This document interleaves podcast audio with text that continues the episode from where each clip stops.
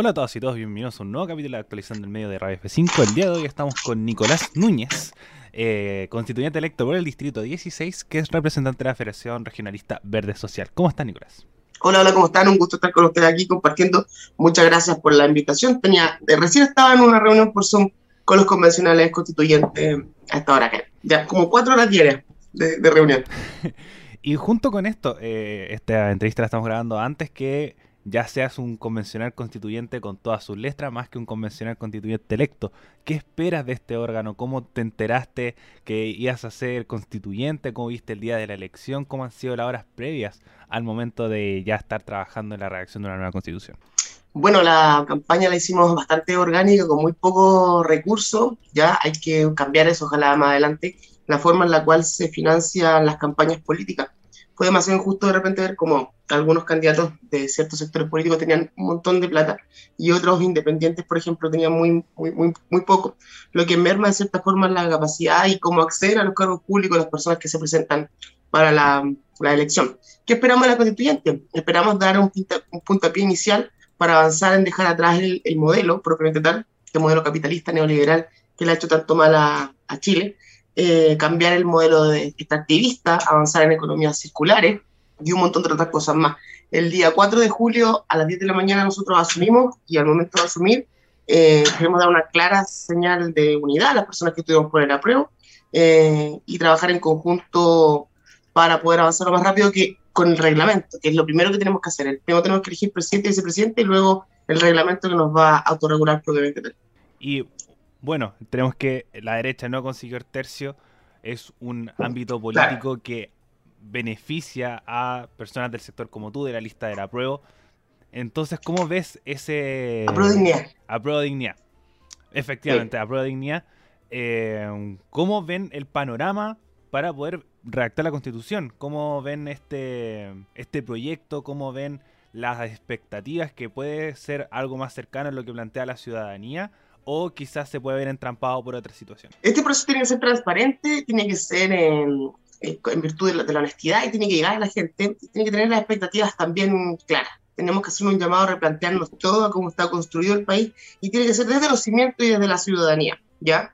Recordemos que gracias a la revuelta popular, mal llamado estallido social, tenemos la posibilidad hoy día de estar los constituyentes sentados ahí decidiendo el futuro de nuestro país, y queremos también que esta constitución tenga legitimidad y continuar en el tiempo, que dure lo máximo posible. Ya una constitución cambia cada 70 años generalmente, entonces queremos que por lo menos rija al país de los próximos 70 años, y para eso solamente se logra, entre otras cosas, con participación ciudadana. La participación ciudadana es muy importante, los cabildos, organizarse, cada uno en sus comunas, según sus sectores, las juntas de vecinos, los sindicatos, y todos los grupos intermedios tienen que hacer también el ejercicio de llevar todas sus demandas de urgencia a la nueva Constitución. Y para eso los constituyentes tienen que estar prestos y dispuestos para poder hacer todo ese ejercicio. El ejercicio del constituyente, al contrario del parlamentario, más que hablar, tiene que ser la escucha activa, la escucha empática, ponerse en el lugar del otro y poder tomar todas las necesidades de urgencia de la gente y poder traducirlas a este lenguaje y ponerlas en la nueva Constitución. Y según tú, ¿cuáles deberían ser las prioridades a discutir en la nueva Constitución? Yo creo que el mandato está dado por la ciudadanía, y la ciudadanía habló fuerte y claro en octubre, y nos dijo cuáles eran los problemas fundamentales, que no son los únicos claramente, pero tienen que ver con pensiones, ya, con cambiar el sistema, sacar el sistema de FP, avanzar en un sistema de seguridad social que sea íntegro y que sea completo y que asegure y garantice la seguridad social para toda la gente, educación, salud, y en general todos los derechos que deben estar garantizados por el Estado, pero que lamentablemente hoy día por el modelo de Estado subsidiario que tenemos quedan relegados al empresariado y quedan entregados al privado a que pueda cumplir con esas expectativas y con esas demandas y con esos derechos humanos propiamente tal.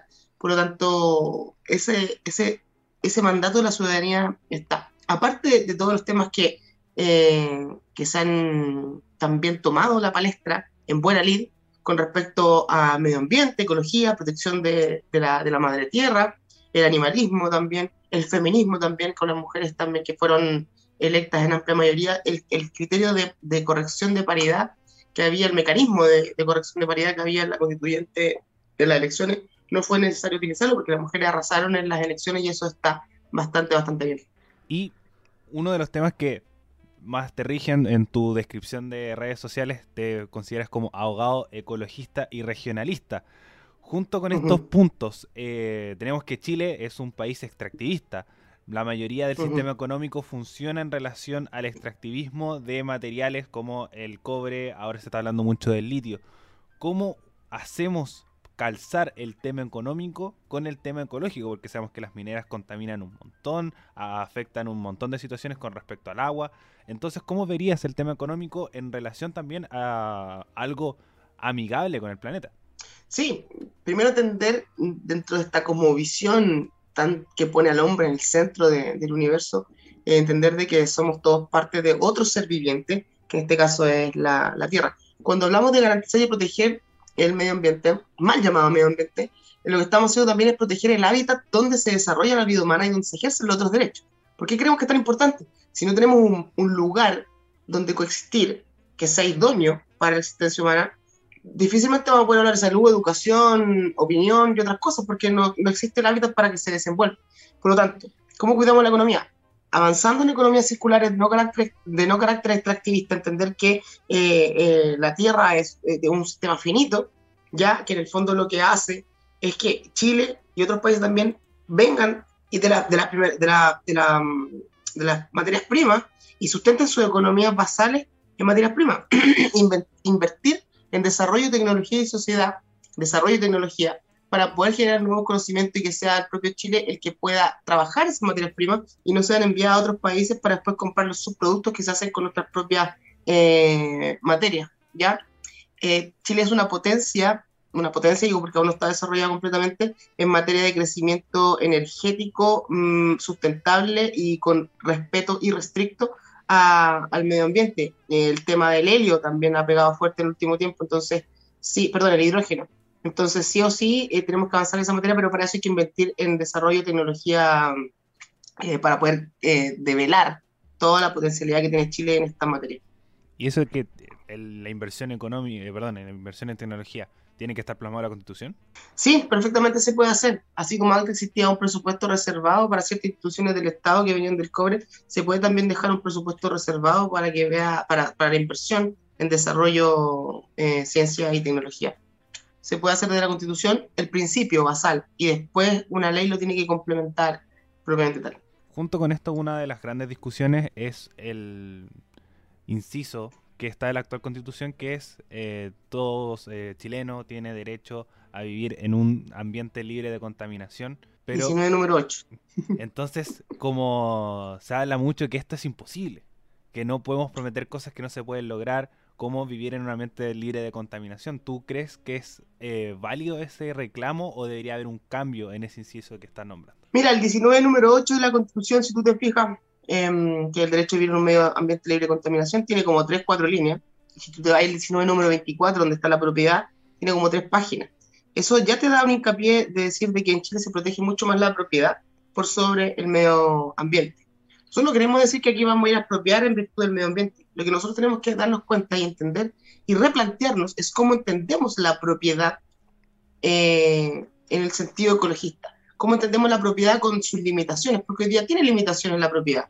Y esas limitaciones también pueden venir dadas por la protección del bosque esclerófilo, de soltar el agua. El 1994, su final, contempla perpetuidad los derechos de agua a los privados.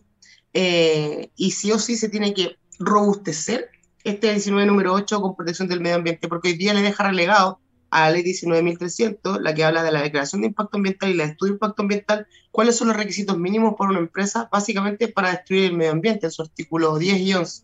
Entonces, hoy en día lo que pasa es que con mínima participación ciudadana, casi nula, puede cualquier empresa cumplir con una declaración de impacto ambiental al servicio respectivo y inicia una acción extractivista. En el caso, por ejemplo, del Olol, tenemos las empresas de palta que lo que están haciendo es pelar los bosques de los cerros, sacar y cortar los bosques de los cerros para plantar palta, lo que al mismo tiempo seca las napas subterráneas. Entonces tú dices, bueno, ese tipo tiene un derecho a propiedad. Sí, pues, pero ¿cuál es el límite de derecho a propiedad? Si ese derecho a propiedad no puede estar considerado dentro de la propiedad la destrucción de nuestro bosque nativo, de nuestro bosque esclerófilo.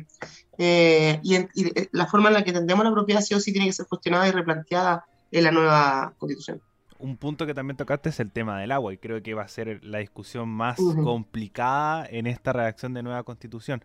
¿Cómo ves el cambio respecto a la propiedad del agua, si es que tiene que ser un bien estatal, de uso público, o tiene que plantearse alguna otra forma? Tiene que ser un bien nacional de uso público, no como está hoy día establecido en el Código de Agua, que el Código de Agua es más bien un sistema de regadío superficial, y lo mismo que tiene que asegurarse en la Constitución, el consumo humano de agua propiamente tal, más allá de, no sé, una empresa, por ejemplo, para enfriar unas turbinas, ¿entiendes? Es importante que esté resguardado el consumo de agua. Piensa que el agua cae desde el cielo para todos nosotros, y que lo que hace el ser humano, la pesca, lo pone en una constitución y le da una propiedad privada y se lo entrega a cierto sector de la población. Entonces, en eso no estamos de acuerdo, en la forma en la que se distribuye también el uso y el consumo del agua, que tiene que estar asegurado primero para el consumo humano. Pero al mismo tiempo nos tenemos que poner de acuerdo en las actividades agrícolas, sobre todo de la pequeña agricultura rural campesina, en el uso del agua también, porque, por ejemplo, una manzana es 90% agua y al mismo tiempo el 90% del agua de un río llega al mar. Hay que estudiar e implementar políticas ambientales que sean de protección de nuestros ríos, que al mismo tiempo den a que la agricultura también sea sustentable. Entonces ahí también hay que sentarse en la mesa a conversar, tanto con los productores, con los agricultores, como con las entidades ambientales defensoras del agua, y un montón de personas también y entidades que están transversalmente involucradas en este asunto. Lo que sí o sí se va a tomar la palestra en la nueva constitución, el tema del agua, y tenemos que priorizar el consumo humano. Acá en la comuna de La Estrella tenemos la empresa Agrosuper. La empresa Agrosuper tiene más de 1.200 derechos de agua, litros de agua por segundo, en circunstancias que el agua potable rural de La Estrella tiene 12 litros por segundo para consumo humano. Lo que estoy diciendo con estas cifras es que, según nuestra constitución actual y nuestro sistema actual de aguas, una empresa tiene más agua para los cerdos que para las personas en una localidad rural. Y ese es el paradigma que queremos cambiar en la nueva constitución. Planteando también una comparación respecto a esto, que tenemos más agua para los cerdos y además son cerdos para después con fin de alimentación. ¿Estás de acuerdo también con uno de los temas que se ha planteado en la discusión, que es que los animales estén dentro de la Constitución? La protección de los animales, si bien puede estar en la Constitución probablemente tal con punto y coma detallado, yo creo que en realidad debe estar el principio amplio de protección de los animales en la Constitución. Y después de ser desarrollado por la ley, o la ley se tiene que adecuar a la Constitución, porque tiene un deber de adecuación la ley con la nueva Constitución. Y desde ahí modificarse el Código Civil, que habla que los animales son bienes muebles, semovientes, sobre los cuales existe un derecho de propiedad, de uso, goce y disposición. Significa que incluso tú puedes matar hoy día un animal porque está en la facultad de disposición o de goce del mismo. Hay que discutir en las formas en cómo se implementa, y al mismo tiempo diferenciar entre los que son animalistas, entre los que son mascotistas, y un montón de otra gente que está también involucrada en el asunto, porque también tiene que ver con un tema de soberanía alimentaria, de cómo nos alimentamos también, y del uso de la proteína responsable también. Entonces, la protección de los animales tiene que ir más bien en cómo reconocemos como sujetos de derecho de vida no humana, ¿ya? Pero que al mismo tiempo no pueden ser objeto de padecimiento, de sufrimiento innecesario, de sacrificio y un montón de otras cosas. En algunos puntos es más claro. Por ejemplo, estamos absolutamente en contra del rodeo, de las peleas de gallos, de las carreras de galgo, y todo lo que signifique un detrimento y un maltrato a los animales propiamente tal, que es algo muy distinto con respecto a discutir al uso o no de carne animal, y en ese sentido son las mismas bases las que se tienen que representar y conversar estos asuntos para que de ahí salgan la síntesis que tendrían que ir a la nueva constitución. Pasando a otro punto que también tú nombras que te involucra y además te interesa, es el tema de la descentralización. ¿Cómo crees que debería funcionar el sistema de descentralización a través de potenciar, por ejemplo, las gobernaciones regionales, o un sistema federal que le dé más fuerza a las regiones, o cómo también descentralizar el poder para darle más fuerza no solamente a la región metropolitana? Sí, mira, la descentralización se puede abordar y se puede cambiar desde la Constitución en diversas formas y puntos. Primero, como tú señalabas bien, en el modelo de Estado que queremos. Queremos un Estado unitario, centralizado, queremos un régimen presidencial, semipresidencial, parlamentario, o queremos un Estado federal. A mí me gusta mucho la figura del Estado federal, que cada región tenga su independencia propiamente tal, y que tenga también la posibilidad de autorregularse, ¿ya? Pero parece que es una idea que no ha hecho mucho eco en Chile, como que no ha sido muy aceptada la idea del federalismo propiamente tal.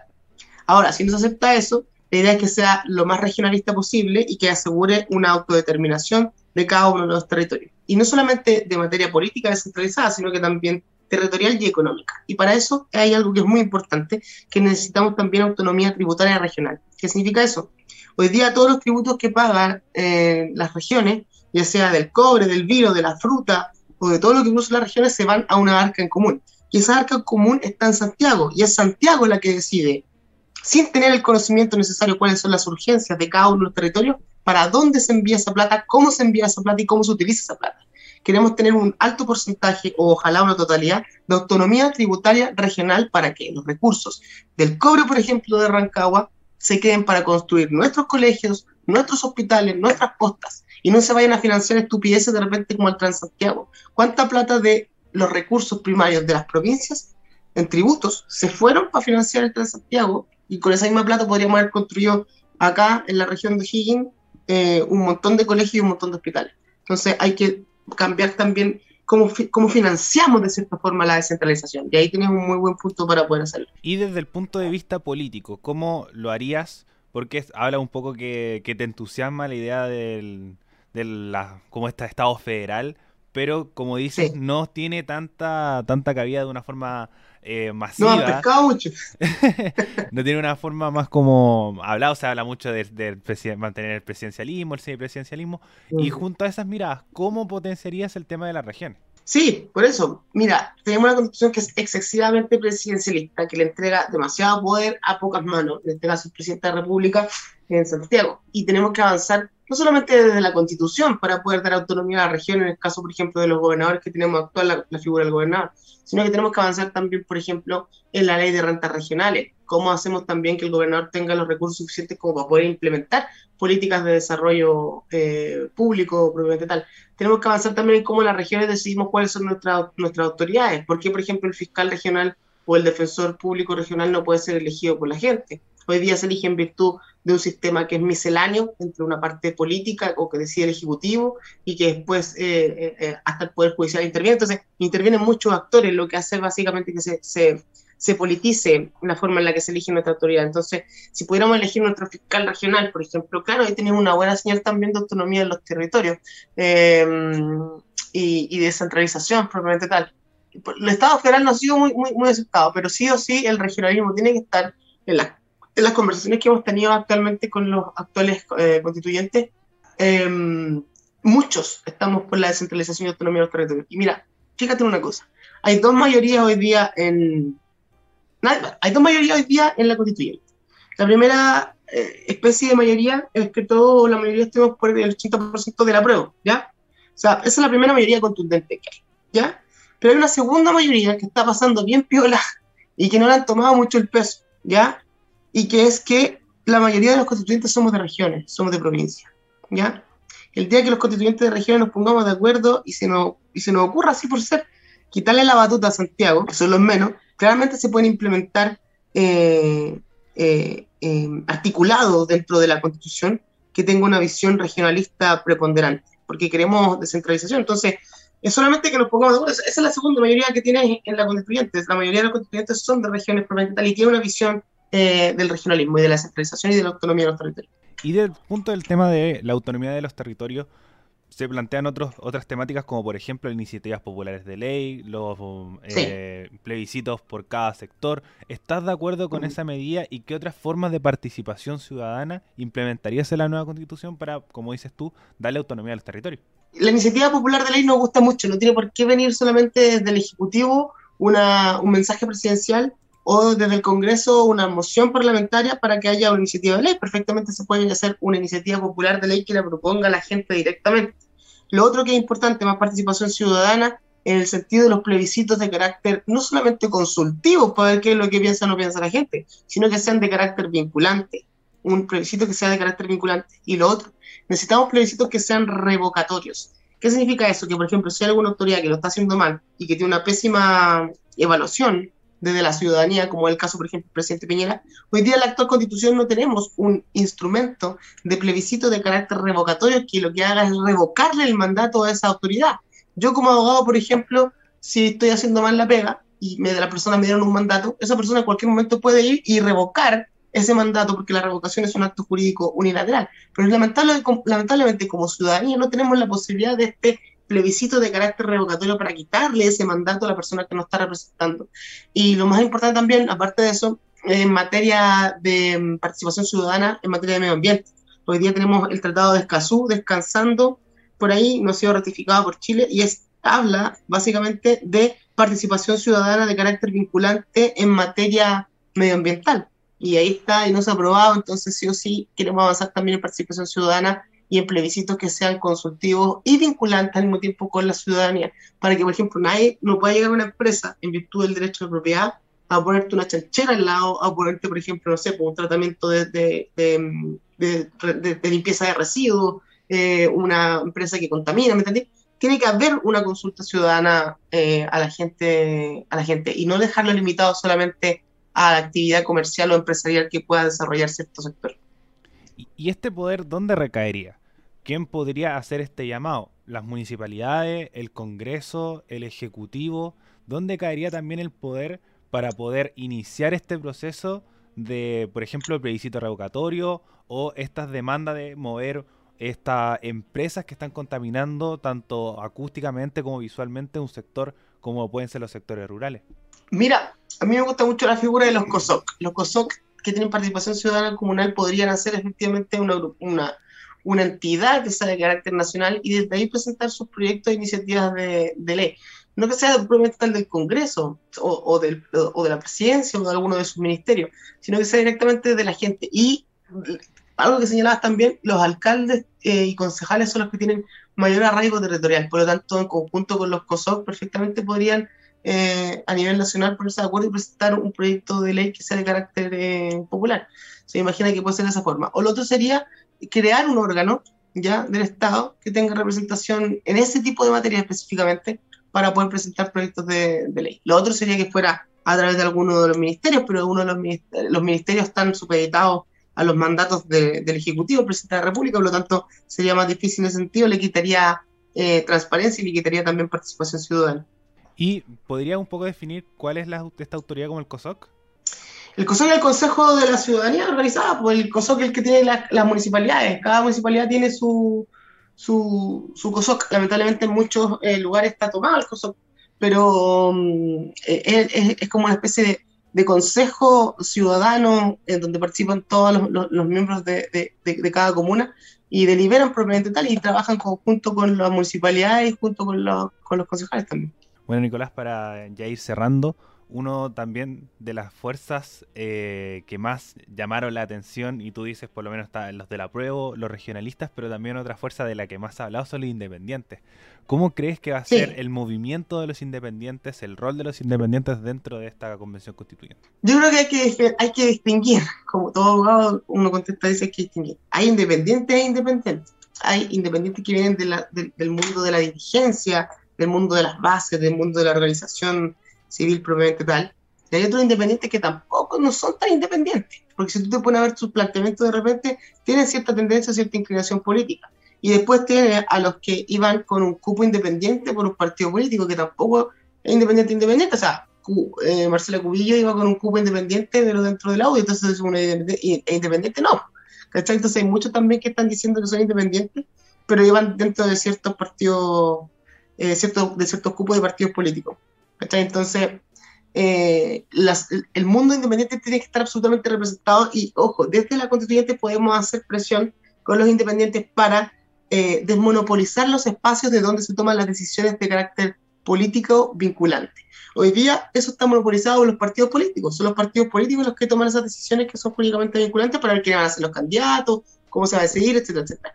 Pero tenemos que dar la posibilidad y reconocer esos espacios que no son partidos políticos, donde se toman decisiones políticas que sean vinculantes y que puedan los candidatos independientes participar en buena lid, en igualdad de condiciones, con los candidatos que son de partidos políticos, que algo que hoy día no está. Porque el esfuerzo que tiene que hacer un candidato independiente es casi el doble de lo que tiene que hacer un candidato que va a un partido político o una lista propiamente tal. ¿Cómo los veo yo dentro de la constituyente? Tenemos grandes dirigentes que son independientes que salieron, y la idea es que puedan articular y de cierta forma correr el margen de las fuerzas, ¿ya? Es muy importante eso, que inclinen la balanza y que hagan siempre este vínculo con la ciudadanía propiamente tal. Entonces, ojalá funcione de esa forma y ojalá que tampoco la falta de orgánica interna, ojalá que no les pase la cuenta y que puedan funcionar lo mejor posible. Bueno, Nicolás, ya estamos finalizando esta conversación del día de hoy aquí en Actualizando el Medio de Radio F5. Te doy este espacio para que cierres, para que des tus reflexiones finales, algún tema que te haya quedado pendiente de esta conversación y también un mensaje también a la ciudadanía respecto al como el futuro de la Convención Constitucional. No, decir a la gente, bueno, agradecer el espacio, agradecer la invitación, decir a la gente que tenga esperanza, que participe, que no suelte la calle, que tiene que participe en sus cabildos, que haya participación ciudadana, que se involucre, que se empape con todo este proceso. Ya los espacios van a estar, queremos también que se levanten las actas de cada uno de los cabildos y asambleas y que en el fondo sean la historia de la ley o la historia de la Constitución propiamente tal, 30, 40, 50 años después. Así que participe, tenga ojo también en las expectativas. Tenemos buenas expectativas, pero hay cosas también que desde la constituyente no podemos hacer todavía hasta que se proponga el texto constitucional y se apruebe el mismo propiamente tal. ¿Ya? Entonces, ese básicamente sería el llamado a la participación ciudadana, empaparse del procedimiento y involucrarse también dentro de los cabildos y asambleas que se hagan en cada uno de los territorios. Nuevamente, muchas gracias, Nicolás, por aceptar conversar con nosotros, también a ustedes como audiencia por haber llegado hasta este punto, y también recuerden, si les gusta este contenido, compartirlo para que más gente se entere, por ejemplo, de las propuestas e ideas que tiene Nicolás. Nos escuchamos en la próxima edición de Radio F5 Actualizando el Medio. Hasta luego.